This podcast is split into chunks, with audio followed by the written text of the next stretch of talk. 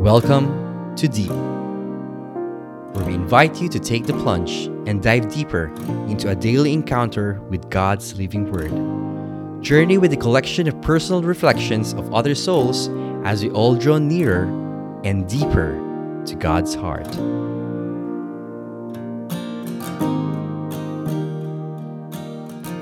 Hello, everyone. Welcome for today's deep episode. My name is Sarge, and this is Wireless Wednesday. Our gospel for today, according to Luke chapter 6, verse 12 to 16. On these days, Jesus went out to a mountainside to pray and spent the night in praying to God. When the morning came, he called his disciples to him and chose twelve of them, whom he also designated apostles Simon, whom he named Peter, his brother Andrew, James, John, Philip, Bartholomew, Matthew, Thomas, James, son of Alphaeus, Simon who was called Zealot, Judas, son of James, and Judas Iscariot who became a traitor. This is the gospel of the Lord. Praise to you, O Lord Jesus Christ. My dear brothers and sisters, let me take a moment to reflect on that reading.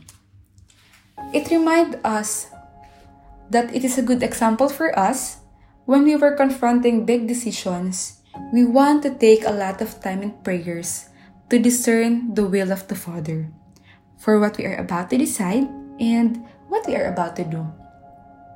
We want to exercise the best wisdom and discernment and the most important here is the idea of taking time to pray and signify the decisions you are making at the moment.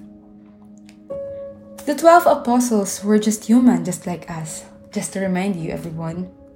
They had their strengths and weaknesses. They made their share of mistakes. Each of them is different, showing us that there is no one kind of person God is looking to use. He is willing and able to use all of us if we are willing.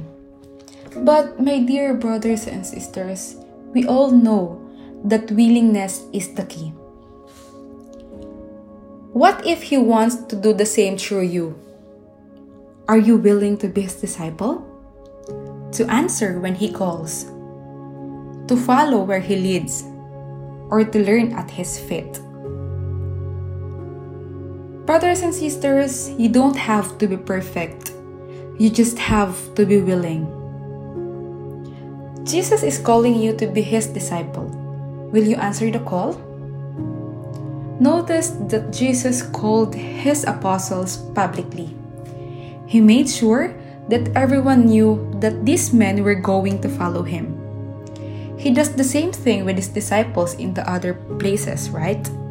This is because he wants everybody to know who is his disciples are. And he wants his disciples to make a public stand for him. As simple as that. My dear brothers and sisters, I have a question. How will you respond? Will you stand up for Jesus and let everybody know that you are going to follow him?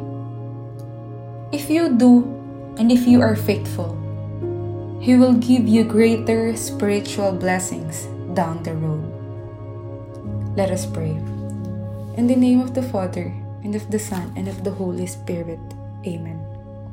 Holy and loving Father, steer our heart with a deeper yearning for prayer.